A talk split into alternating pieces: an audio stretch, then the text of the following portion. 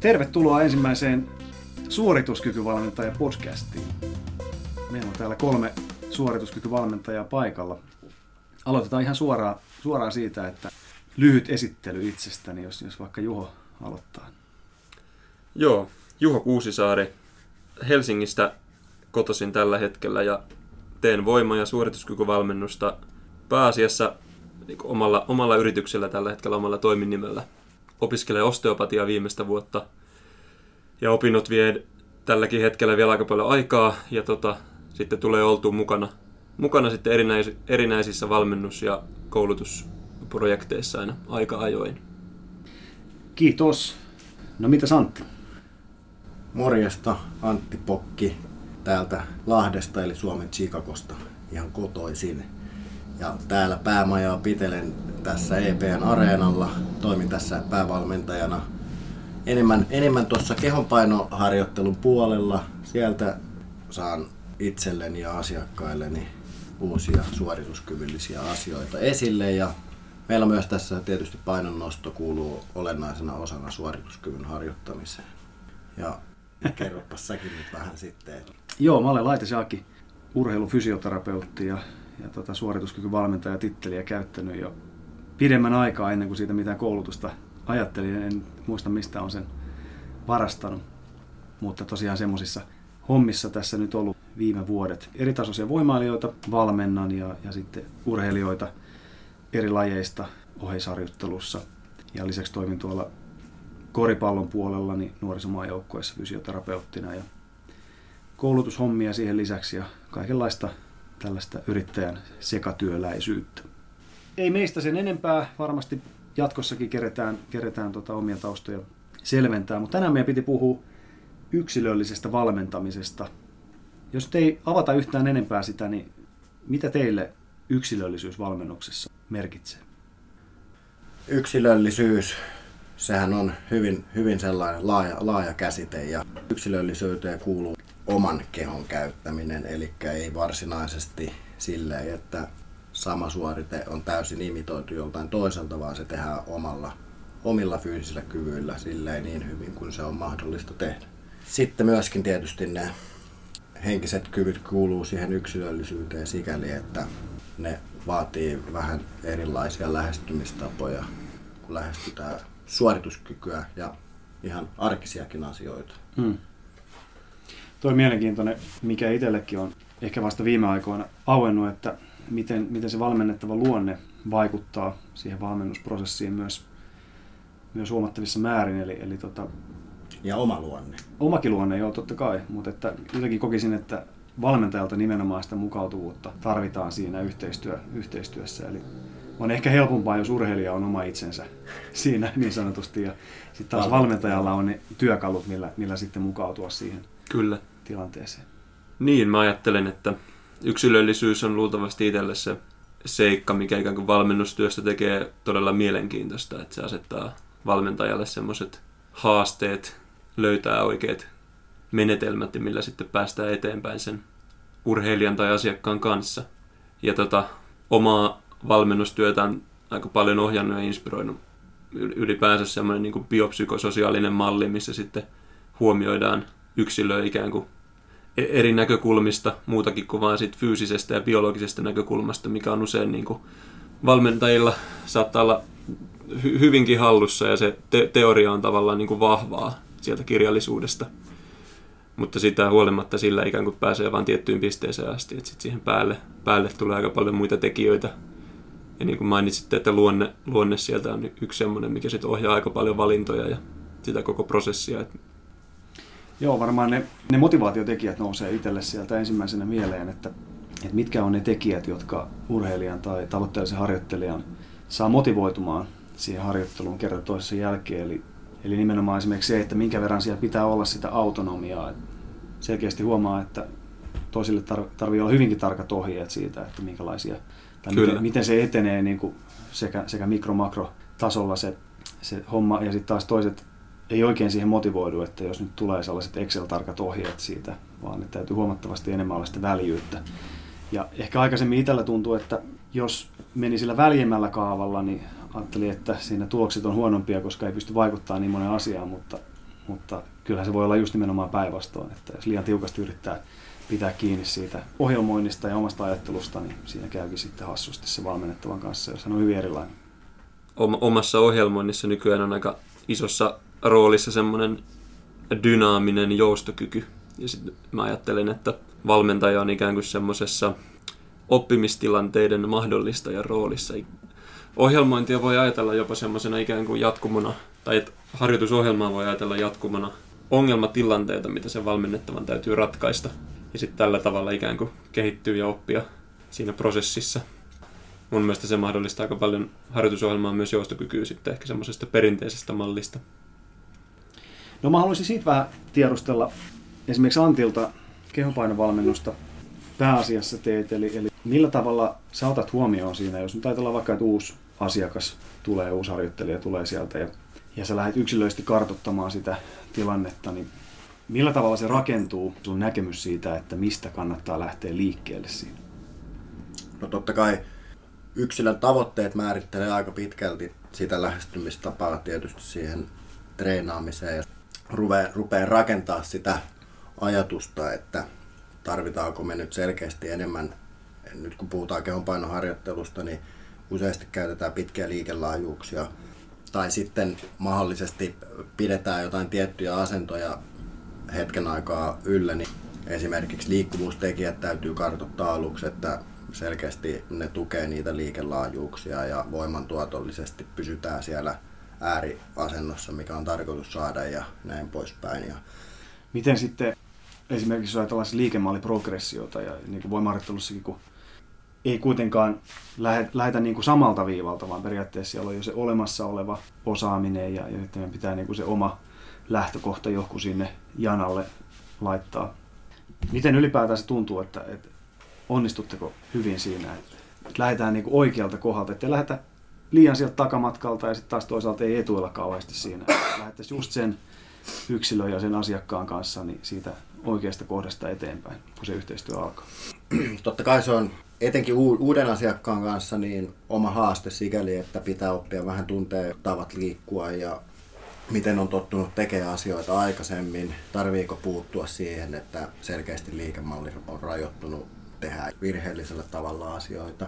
Kuitenkin ne tavoitteet tässä kehonpainoharjoittelussa on useasti joku esimerkiksi liikesuoritus, vaikka muscle up, niin sehän tietysti vaatii tietynlaista voimaominaisuutta, että pystytään toteuttamaan, mutta kyllä siinä on se taidollinenkin aspekti ja kehonhallinnallinen aspekti, että niitä pitää molempia lähteä lähestyä samanaikaisesti mielellään, että kehittyminen on optimaalista ja tietysti asiakas haluaa mahdollisimman nopeasti tuloksia useasti, niin tietyt voimaominaisuudet pitää kohdata taidolliset ominaisuudet No miten Juho, sulla, kuinka paljon esimerkiksi niin sanottujen tavallisten kuntoilijoiden kanssa niin käytät erilaisia testimenetelmiä, testausmenetelmiä siinä lähtötilanteen kartoittamisessa vai onko enemmän sitten silmä, mikä kertoo siinä, mistä lähdetään vai? Testimenetelmiä käytetään aika paljon tavallaan niin kuin esimerkiksi voimaharjoittelussa sitten voimatasojen seurantaan tietenkin tai nopeuden tai sitten jonkun hyppy, hyppykorkeuden vaikka seuraamiseen, riippuu vähän tavoitteista, mutta semmoisia niin kuin mitään screenauksia tai mitään semmoisia niin kuin, ää, ikään kuin siihen kehoon tai toimintaan liittyviä screenauksia tai mitään vakiorutiineja en käytä. Että se on sitten semmoista ihan niin kuin tilanteeseen ja siihen yksilöön sovellettua, joko silmä- tai käsipelillä tehtyä sitten semmoista niin kuin selvittelyä kyllä. ja kokeilemista.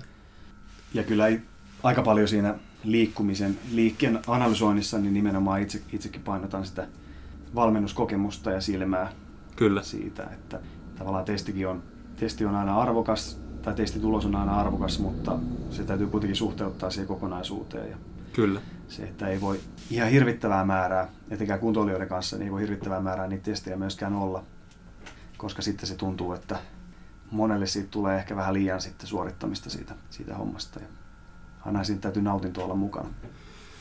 Joo, ja mä yritän pitää ne testit sellaisina, että ne asiakkaat ja valmennettavat tietysti on aina osa, osa eri tasolla kuin toiset, mutta ikään kuin itse ymmärtää myös ne testit ja pystyy tulkitsemaan niitä myös itse, jolloin se sitten on helposti vähän arvokkaampaa myös se data, mitä sitä sitten saadaan.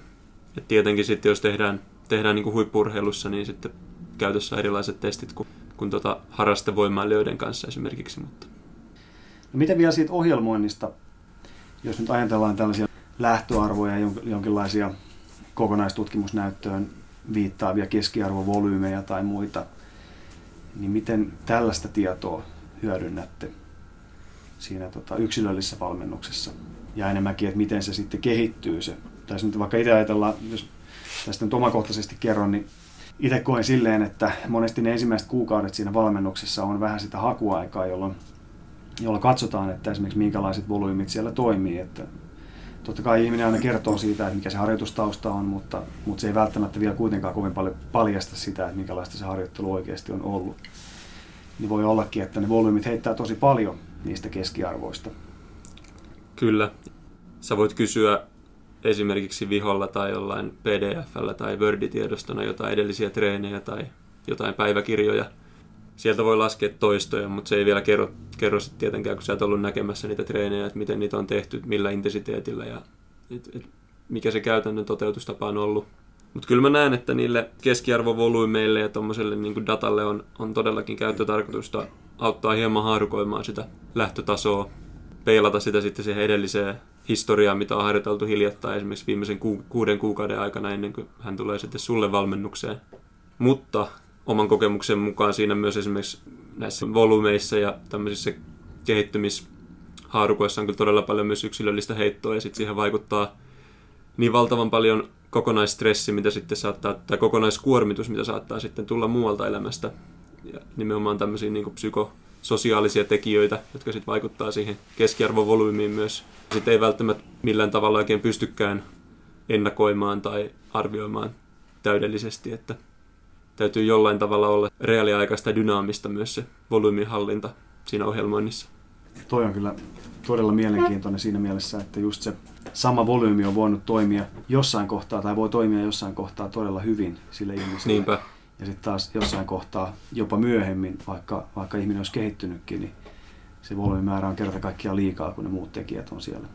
Ja nämä ei välttämättä, eikä useinkaan ole just niitä tekijöitä, mitä sieltä harjoituspäiväkirjasta paljastuu, vaan että se vaatii sitten paljon syvällisempää kommunikointia sen valmennettavan kanssa. Kyllä, ja ehkä, ehkä volyymiin liittyen on, on semmoinen ohjenuora hallita, hallita kaikki nämä keskiarvovolyymit ja semmoiset niin suositukset ikään kuin kirjallisuuden pohjalta, mutta sitten täytyy hahmottaa, että se volyymi ikään kuin sisäl, pitää sisällään myös niin paljon muuta kuin vaan sen ikään kuin harjoitusmäärän pelkästään. Eli sitä, sit me voidaan sitä niin kuin tavallaan dataa käsitellä yksinään, mutta se ei kuitenkaan todellisuudessa siinä harjoittelussa koskaan ole yksinään. Siihen liittyy niin paljon muita tekijöitä. Niin omassa valmennuksessa myös niin semmoinen pari-kolme kuukautta menee vähintään siihen, että saa jonkinlaisen käsityksen mm. siitä, että millä, millä tavalla, minkälainen harjoittelu voisi toimia esimerkiksi asiakkaalle. Kyllä. Ja se on aika hauskaa ajatella, että joskus aikanaan, kun itsekin teki sellaisia ehkä enemmän elämäntapamuutosvalmennuksia, niin monesti sitä kolmea kuukautta pidettiin jo hyvinkin pitkänä valmennusaikana. Kyllä, kyllä. Kyllä se nyt, mä ajattelen, että kolme, kuusi kuukautta on vähintään semmoinen, Kyllä. mitä menee ihan pelkästään semmoiseen tutustumiseen ja siihen, että opitaan hieman tunteen toistensa työtapoja ja haetaan hieman niitä harjoittelutapoja ja sitten päästään vasta rakentamaan oikeasti niin kuin hyödyllistä noususuhdanneharjoittelua. Tietenkin voi siis kolmes, ensimmäisessä kolmessa kuudessa kuukaudessa voi tapahtua vaikka minkälaista kehitystä, mutta se on aina sitten hieman myös tuuripeliä jossain määrin, että millä tavalla osutaan, osutaan sitten oikeaan. No tuosta kommunikaatiosta haluaisin vielä kyllä jutella, koska tota, se on myös sellainen asia, missä selkeästi täytyy vähän muuttaa sitä omaa suhtautumista ja myös niitä kommunikaatitapoja sen perusteella, että minkälaisia asiakkaan kanssa on, on tekemisissä. Miten te itse, jos Antti vaikka kertoo ensin, että miten, minkälaisia kommunikointivälineitä käytät asiakkaan kanssa, että haluatko useimmiten ja aina tavata kasvotusten vai, vai tota, antaako asiakkaat sulle palautetta sähköisesti vai miten se etenee? No optimaalitilannehan olisi se, että mahdollisimman paljon kasvotusten kanssa käymistä ja että oikeasti näkee, miten asiat tehdään, mennäänkö sille suunnitelmien mukaisesti ja miten itse valmentajana haluaisin, että asiat tehtäisiin siellä yksittäisissä harjoituksissa ja niiden ulkopuolellakin. Se ei käytännön puitteissa tule koskaan mahdollista kaikkien kanssa, että aina tapaamiset olisi kasvotusten ja niin sen takia kyllä nämä uudet sähköiset välineet on selkeästi tullut tähän mukaan, että paljon on WhatsApp-videoita ja ihan suullista viestittelyä tai kirjallista viestittelyä siis tekstin välityksellä, että videot etenkin, niin ne kertoo kyllä aika paljon totuutta. Tietysti video on aina yhdestä kulmasta kuvattu, että jos nyt mietitään jotain liikesuorituksia, niin yksi kuvakulma ei yksinkertaisesti riitä nähdä kaikkea, että pitäisi päästä vähän pyöri ympäri ja niin poispäin, mutta, mutta kyllä se antaa paremman kuvan kuin vaan, että suullisesti kertoo sitä ja kirjoittaa mm. sitten, miten, miten on mennyt ja musta tuntui tänään tältä ja tänään tuntuu, että onnistuu ja sitten kun katsotaan videoa, niin se voi ollakin se totuus kuitenkin mm. joku mm. toinen. Noissa kun sanoin, että on musta tuntuu vähän eri asiaan liittyen, mutta se on ehkä sellainen, mitä, mitä itse koen, että mitä joutuu monesti jotenkin vähän kaivamaankin asiakkaista irti, että mikä se kokonaistuntemus on. Että esimerkiksi niin hyviä kuin tällaiset RP-systeemit muut onkin, niin, niin tota, se voi vähän tarkoittaa aina kuitenkin ihmiselle eri asiaa siitä. Et toisille se tarkoittaa just tismalleen sitä, mitä siinä treenissä tapahtuu. Toiset osaa vähän laajemmin ajatella sitä viikon kokonaiskuormaa esimerkiksi. Mutta edelleen niin kuin monesti on niitä tilanteita, että vähän sitten jälkeenpäin joudutaan purkaa sitä, että no okei, no tämä oli ehkä havaittavissa jo silloin syklin alkupäässä, että tässä nyt on vähän liikaa sitä ja tätä ja sitten kuitenkin painetaan siitä, siitä eteenpäin. Niin, niin tämä on varmaan sellainen, mihin sellaisia työkaluja olisi, olisi kiva saada lisää. Tällaisia digitaalisia välineitä tai mitä tahansa onkaan sitten. Volyymin annostelussa niin jotain sellaisia sanallisia työkaluja on, että kuvitellaan kokonaisvolyymia silleen, että sulla on uima alla ja joka kerta kun sä käyt treenaamassa, niin sieltä imetään vettä pois ja sitten taas kun sä syöt ja palaudut ja nukut, niin sinne mm. laitetaan lisää vettä tilalle, että sitä ei saisi kuitenkaan päästä sitä allasta missään kohtaa tyhjäksi ja ei mielellään ylitäytetäkään ja näitä tällaisia mielikuvia mm. yrittää, sillä yrittää saada sitä kahdenkeskistä keskustelua aikaiseksi, että mitä tällä nyt oikeasti tarkoitetaan siitähän mulle tulikin heti jo mieleen joku tällainen mobiilisovellus, missä sitä allasta mm. täytetään ja tyhjennetään ja mm. siitä saa aika hyvän... Tota... Visuaalinen graafisi. Niin, niin, voi olla, että monelle toimisi paljon paremmin kuin välttämättä se numerinen sitten. Mm. Kyllä. Etenkin koska näissä RP, RP-arvoissa ja, ja vara-arvoissa niin me pelataan kuitenkin niillä muutamalla numerolla. Mm. Kyllä mä koen, että siinä ikään kuin harjoitusohjelman aikana kaikkien kanssa opetellaan käyttämään semmoista, aina semmoista omanlaista onko se sitten RP vai millä nimellä se sitten ohjelmassa ikään kuin on kirjoitettukaan, niin opetellaan ikään kuin oma semmoinen subjektiivinen mittari siihen seurantaan. Mä itse olen tosi aktiivisesti yhteydessä jatkuvasti puhelimitse tai sitten WhatsAppissa tai kenen kanssa sitten, mikä onkin mieluisin väline, niin jatkuvasti yhteydessä ja haluan ikään kuin osallistua siihen prosessiin jatkuvasti, mutta e-, en ikään kuin sanella kaikkia päätöksiä. Että, että toisaalta mä haluan kannustaa ja että, että se harjoittelu on ikään kuin semmoista omalähtöistä ja siellä tehdään niin omia päätöksiä ja opetellaan tekemään omia päätöksiä siellä treeneissä. Sitten mä oon siinä ikään kuin apuna ohjaamassa siihen, mm. että löytyisi ehkä se oma tyyli ja tapa tehdä sitä hieman tehokkaammin tulevaisuudessa. Ehkä tuohon sun lähestymismalliin niin voisi ajatella, että sä joudut jopa niin päin tekemään sitten usein, että jos on sellainen asiakas, joka ei välttämättä halua sitä kontaktia niin usein, niin sitä täytyy vähän vetäytyä taka-alalle siinä. Että... Kyllä, tähän asti suurin osa sitten, jotka on tottunut semmoiseen vähempään kontaktiin, on sitten kuitenkin lopulta tykännyt siitä, mm. että, että on niin kuin useimmin, mutta tietenkään tarvi siihen painostaa, että kaikilla on mm. oma tapansa. Mutta se mun mielestä on myös todella hyvä toteutustapa semmoisen etävalmennuksen ja sitten taas toisaalta semmoisen kontaktivalmennuksen yhdistämisessä. Että et sä pystyt olemaan, olemaan jatkuvasti mukana siinä prosessissa ilman, että sä välttämättä näet häntä päivittäin mm, tai oot mm. siellä niin kuin tekemässä semmoisia perinteisiä tekniikkakorjauksia siellä salilla asiakkaan kanssa. Se on tosi hyvä pointti, koska etävalmennuksissa monesti on se haaste, että jos monta viikkoa ollaan silleen, että ei tiedetä mitään, mitä siellä tapahtuu. Sä joudut joka kerta uudelleen lähestymään sitä, katsomaan, että no mikä tässä nyt oli ensinnäkin tämä tilanne, että missä vaiheessa me ollaan menossa valmennuksessa ja ikään kuin vasta sen kautta sitten siihen edelliseen sykliin Kyllä. pääsee käsiksi.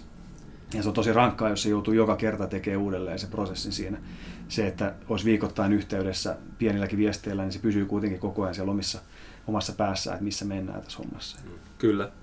Tuntuu, että se välillä keskittyy jopa enemmän sinne tavallaan semmoisten niin kuin psykososiaalisten tekijöiden kartoitukseen ja niistä asioista keskustelemiseen ja juttelemiseen esimerkiksi ihan päivittäin. Että voi olla, että sieltä tulee, että voi olla, että puhutaan ja katsotaan jotain videota yhdessä nopeasti, mutta sitten voi olla, että se tärkein asia siinä kuitenkin taustalla on se, että valmennettava tai urheilija tuntee, että valmentaja on siinä prosessissa mukana ja on niin kuin apua ja että on tukea ja mm. että on jotain, jolle ikään kuin hehkuttaa menestymisiä tai, tai harmitella jotain epäonnistumisia treeneissä. Että se ei välttämättä liity niin paljon siihen fyysiseen tekemiseen, vaan siihen kaikkeen muuhun sen ympärillä tapahtuvaan. Ajattelee, että valmentaja tietenkin sitten on, on niin kuin valmentajan roolissa, mutta jollain tavalla on myös valmentajana mahdollisuus luoda sitten semmoinen ikään kuin teidän kahden välinen semmoinen pieni yhteisö, jossa sitten tämä valmennettava pääsee niin kuin myös toteuttamaan se omaa itseään. Tuollaista ei ehkä niin kauheasti ole tuollaista ajatusmaailmaa tällaisessa oheisharjoittelu kautta fysiikkavalmennus kautta voimavalmennus maailmassa ajateltukaan, että se, totta kai se on niin kuin lajivalmennuksessa ollut arkipäivää jo hyvinkin kauan ja saattaa olla, että toiset tekee vuosikausia töitä yhden valmennettavan kanssa, mutta kyllä. ei ehkä niinkään tässä meidän tyyppisessä valmennuksessa. Mm.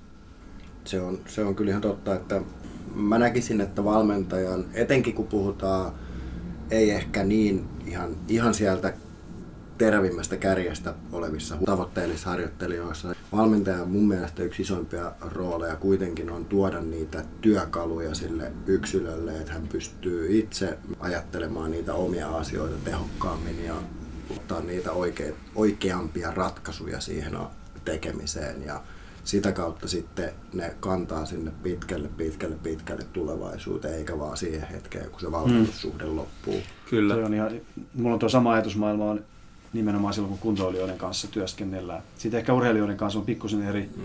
ajatus, koska on myös tavoite se, että tavallaan se valmennussuhde ei tule ikinä loppumaan, mm. vaikka, vaikka se tulisi mun ja urheilijan kanssa, mutta kuitenkin siellä joku valmentaja jatkaa jossain mm. vaiheessa. Niin silloin ehkä sitä vastuuta on jollain tavalla pikkusen enemmän itsellä, vaikka totta kai tarkoitus on myös vastuuttaa urheilijaa siinä. Sitten siinä, kun sä sanoit äsken Juho, että monesti niin kun valmennettavalla siellä itse treenissä, niin saattaa olla jotain, mitä se haluaa purkaa, jotain ihan treenin ulkopuolisia asioita, mitkä tuo sen hyvän, hyvän olon siihen teke, treeni, treenaamiseen ja muutenkin silleen, että se saattaa olla, että kyseisellä henkilöllä ei ole ikään kuin saman aaltopituuden kavereita esimerkiksi, kelle pystyy purkamaan niitä treenaamiseen liittyviä mm. asioita. Esimerkiksi, esimerkiksi liikejuttuja ja tällaisia, niin ne on helppo purkaa sitten Kyllä. valmentajalle. Ja, ja ei oikeastaan oma ympäristöä, niin, ketään ei kiinnosta ne samat niin, asiat. Nimenomaan, että taas se puhuu siitä kyykkäämisestä. Niin. Kyllä. Niin ja tässä täytyy tietysti ehkä, ehkä korostaa sitä, että, että tietenkin tämmöisen tavallaan todella tiheä kontaktisen valmennuksen mahdollistaa se, että sulla ei sitten myöskään voi olla useita kymmeniä mm. valmennettavia välttämättä samaan aikaan. Että siinä tietysti resurssit on rajalliset ja se riippuu sitten siitä käytännön toteutuksesta myös, että millä tavalla sitä valmennusta realistisesti voi tehdä. Mm. Mutta, mutta myös siitä valmentajan luonteesta ja siitä, millä tavalla sitten haluaa toteuttaa sitä valmennusta. Niin se olisi kauhean helppo tehdä sellaista valmennusta, että antaa muutaman kuukauden välein ohjeet sähköpostitse ja niin. se kontaktointi on niin kuin siinä, niin sitten se on ihan sama, vaikka olisi miljoona asiakasta, niin Kyllä onnistuu, mutta, mutta tosiaan itsekään siihen, siihen kyllä pystyisi niin kuin henkisellä tasolla. Se tuntuu, että se ei, se ei tyydytä mitään niitä omia valmennusintohimoja. Mm. Kyllä. Sellainen valmentaminen. Ison palkinnon tuo se semmoinen, ei pelkästään se, että tulokset kehittyy tai ne mittarit, millä ollaan seurat, tai millä, mittarit, millä seurataan kehitystä siinä tota prosessissa, että niissä saadaan niin kuin muutoksia, vaan se, että näkee sen niin kuin yksilön kehityksen ja sen, sen tota, niin kuin, kaiken sen asente, asenteen kehittymisen ja harjoittelutavan kehittymisen ja elämäntilan, saattaa olla, että elämäntilanne muuttuu radikaalisti harjoittelun myötä ja mm. laaje, laajemmin se yksilön kehitys siinä koko prosessissa.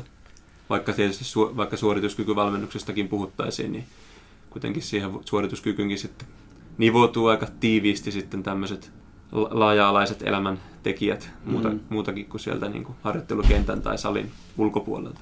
Kyllä. Sellaisen haluaisin seuraavaksi nostaa esiin. Tuossa hiljattain olin Malvella Markon luennolla, jossa hän, hän toi esiin tällaisia eri logiikan tasoja. Valmennuksessa oli, oli muuten todella hauskaa kuunneltavaa. Ja tota, siellä oli muun muassa tällainen off the wall logiikka, eli, eli tota, tavallaan tuodaan uusia yllättäviä elementtejä tähän valmennukseen ja, ja siihen yksilön valmentamiseen. Ja mulle tuli siitä itselle, itselle mieleen sellainen, sellainen niin päinvastoin metodi. Eli tavallaan haastaa vähän itseään siinä, että tämän ihmisen kanssa mä nyt toimin tässä valmennusprosessissa näin ja näin. Ja se selkeästi tuo tuloksia, varmasti tuokin tiettyyn pisteeseen asti. Niin. Mutta lähteekin miettimään sitä jossain vaiheessa sitten taas niin kuin ihan toiselta kantilta, että miten, miten mä toimisinkin tämän ihmisen kanssa, jos se olisi luonteeltaan vaikka sellainen ja sellainen. Ja sitten pikkuhiljaa tuodaan vähän niitä asioita sinne mukaan. Kyllä. Eli tavallaan myös se ihminen kasvaa niihin juttuihin ja sitten taas se koko valmennusprosessi laajenee siinä, siinä mukana. Tämä liittyy ehkä hieman siihen teemaan, mistä mä alussakin mainitsin, että mä ajattelen, että se valmentaja luo semmoisia oppimistilanteita jollain tavalla myös sillä ikään kuin valmennusohjelmalla, harjoitusohjelmalla. Ty- tykkään paljon itse niin manipuloida reaaliajassa erilaisia muuttujia, että saatan tehdä muutoksia treeneihin, joka saattaa tuntua valmennettavalta esimerkiksi siltä, että mä teen kiusallani jotain, että muutan vaikeammaksi tai yhtäkkiä, mm. yhtäkkiä kevennän tai muuta haastavammaksi harjoituksia tai muuta liikevariaatiota tai, tai sanon, että tänään ei käytetä vyötä ja kenkiä ollenkaan kyykyssä. Mm. Tämmöisille tekijöille ikään kuin pakotan sen ihmisen sopeutumaan muutoksiin ja oppimaan käsittelemään semmoisia niin muuttuvia tekijöitä ja manipuloin ikään kuin sitä ympäristöä, niitä tehtäviä, mitä hänen tulee tehdä. Ja koen, että se toimii sen oppimisen kannalta ja sen kehittymisen kannalta kyllä positiivisesti, mutta se vaatii valmentajalta, niin kuin äsken mainitsin, niin enemmän ajankäyttöä mm. ja enemmän myös ehkä sitoutumista siihen. Ja jonkinlaista valmiutta muuttaa sitä suunnitelmaa, ettei ole liian fakkiutunut siihen omaan suunnitelmaansa ja sitä ei ole naulattu mihinkään oveen. Niitä... Eikö tämä kehonpainoharjoittelussa ole aika tyypillistä, tämän, tällainen lähestymistapa harjoitteluun? Että tavallaan sitä yllätyksellisyyttä tuodaan ehkä paljon enemmän sinne mukaan kuin mitä sitten taas normaalissa, niin sanotusti perinteisessä voimaharjoittelussa tuodaan. Kyllä mä näkisin, että se periaatteessa saman harjoitteen tekeminen eri variaatioilla niin tuo siihen perussuoritukseen moniulotteisuutta ja sitä kyllä käytetään kehonpainoharjoittelussa hyvin paljon hyödyksi. Ja se motivoi, se aktivoi meidän aivoja ja meidän vasen ja oikea puolisko joutuu keskustelemaan keskenään enemmän ja ne luo myös korvien välissä kasvua ja liiketaloudellisuutta ja uutta tapaa tehdä samaa asiaa eri tavalla. Hmm, hmm. Ja se, kuinka monesti on kuultu tai luettu jostain, että harjoituksissa ollaan ihan kuninkaita siellä mm. omassa, omalla salilla tai siellä, missä sitä harjoitusta tehdään, niin ollaan ihan kuninkaita, kukaan ei pysty voittamaan tai mitään muuta. Mutta sitten kun lähdetään sinne uuteen ympäristöön, sinne kisoihin tai jonnekin muualle, niin sitten niitä onnistumisia ei saadakaan siellä. Ja se on vaan todennäköisesti se yksi iso tekijä siellä, että ne harjoitukset on samanlaisia ja samassa ympäristössä tapahtuvia, Kyllä. jolloin niitä muuttuja, muuttuvia haasteita ei ole harjoiteltu. Tämä on hyvä pointti ja tässä ikään kuin yhdistyy semmoinen ajatus siitä, että ollaan treenataan spesifisti, mutta samaan aikaan kuitenkin luodaan riittävästi semmoista vaihtelua ja variabiliteettia siihen tekemiseen, jolloin sitten oppimisen näkökulmasta myös kehitytään merkittävästi siinä tavallaan vaikka kisaspesifissä suorituksessa. Ja mua, mua itse on siis inspiroinut valmennuksen saralle myös merkittävästi, kun on, kun on lueskellut epälineaarisen esimerkiksi pedagogiikan materiaaleja missä sitten niin kuin käytetään hyvin tämmöisiä niin kuin ongelmalähtöisiä ratkaisuja oppimiseen, niin mielenkiintoista toteuttaa semmoisia menetelmiä myös ihan vaikka perinteiseen voimaharjoitteluun, mitä ajatellaan hyvin semmoisilla, aika semmoisella niin kuin kapeakatseisella näkökulmalla usein. Tavallaan mitä syvemmälle siihen menee, niin itselle tulee se mieleen, että taas mennään ehkä pikkusen siihen, tai siinä on vaaran paikka siinä, että kuinka paljon me toimitaan niistä omista lähtökohdista versus sitten se urheilija tai valmennettava. Kyllä. Eli siinä saa olla kyllä tosi tarkkana, että tietysti aina mitä enemmän itseä kiinnostaa, niin sitä enemmän haluaisi kaikkea kokeilla ja, ja soveltaa. Kyllä. Ja... Se on, se on myönnettävä varmaan jokaisen valmentajan, että valmentaja eikä kukaan ihminen ole valmis ennen kuin kuoppa on kaivettu mm, niin sanotusti. Aina tavallaan niillä asiakkailla, niin kuin itselläkin, joutuu kokeilemaan asioita Kyllä. ja toteamaan, onko tämä nyt toimiva ratkaisu tähän vai ei. Just näin. No mitäs nyt, kun meillä on tämmöinen pieni koulutus tulossa kuin tämä suorituskykyvalmentaja ja tästäkin meidän keskustelusta kuuluu, että tällainen epävarmuus paistaa, paistaa tästä meidän touhusta. No vitsi vitsi, mutta, mutta siis jos niin kuin sanottiin, että kun tämä nyt on ikuinen oppimisprosessi, niin miten me voidaan näitä asioita sitten ikään kuin viedä eteenpäin niille, niille ketkä siihen koulutukseen tulee? Meidän koulutuksessa ajattelen, että on niin kuin kerätty erilaisia teemoja ja luotu semmoinen hyvä raami, mistä lähtee lähestymään, lähestymään suorituskykyvalmennusta. Ja ympäristö on hyvin keskusteleva ja semmoinen itseään ruokkiva, että sitten tota, kaikki, val, kaikki vastaukset ei ole niin valmiina pöydällä, vaan luodaan se ikään kuin ympäristö ja mahdollisuus syventää sitä omaa osaamistaan. Ja tietenkään kouluttajina ei lähdetä siihen projektiin semmoisella asenteella, että me tiedetään kaikki tai että meillä on parhaat vastaukset, vaan tota, me pystytään tuomaan sitten meidän oma näkemys ja meidän omat kokemukset ja oma ikään kuin tietotaito siihen mukaan. On aika vähän kuitenkin niitä oikeita guruja hmm. niin sanotusti. Ja kuka itseään guruksi kutsuu, niin todennäköisesti ei ole sellainen, koska silloin on jotain mennyt ohi niin sanotusti. Myös se on varmastikin tämän koulutuksen yksi etuja, että me tullaan olemaan kaikki kolme joka viikonloppu, joka tunti, hetki paikalla siellä ja tukemassa toinen toisiamme ja myöskin teitä osallistujia. Niin, ehkä voisi paljastaa jo nyt, että me ei välttämättä olla kaikista asioista ihan samaa mieltä. Se on ehkä hyvä lähtökohta tällaiseen, että nähdään se erilainen tapa tehdä asioita, mutta kuitenkin halutaan kaikki peilata sitä omaa tekemistä sieltä tutkimusnäytön kautta ja, ja tota, sellaisen valmennuskokemuksen, mikä on, on tuonut tuloksia ihmisille, niin sen kautta. Ymmärsinkö oikein, että meillä ei ehkä ole sellaista yhtä metodia, mitä me tarjotaan? Kyllä. Loistavaa. Se on ihan hyvä tiivistelmä. Ehkä semmoinen embrace the uncertainty. Joo, että kyllä. Itse varmasti epävarma siitä, miten toimit. Ja mä luulen, että ehkä meillä jostain asioista on myös vähän vahvempiakin mielipiteitä, että niihin varmasti päästään sitten myöhemmin. Ja varmasti ollaan monesta asiasta myös samaa mieltä. Kyllä. Okei. Okay. Hei, loistavaa. Tämä oli hauska keskustelu. Kiitos tästä no niin, hyvä. herroille. Ja, ja tota, jatketaan ihmeessä. Toivottavasti saadaan nyt näistä säännöllinen tapa. Kyllä, ja ehdottomasti. Meille saa laittaa myös aiheideoita, että jos joku asia kiinnostaa erityisesti, niin mielellään käsitellään kyllä näissä näissä keskusteluissa. Käykää ihmeessä katsomassa www.suorituskykyvalmentaja.fi-sivua ja Facebookista samalla nimellä löytyy ja näin poispäin. Jos yhtä aihe kiinnostaa, niin ei muuta kuin tervetuloa. Juuri näin. Kiitoksia.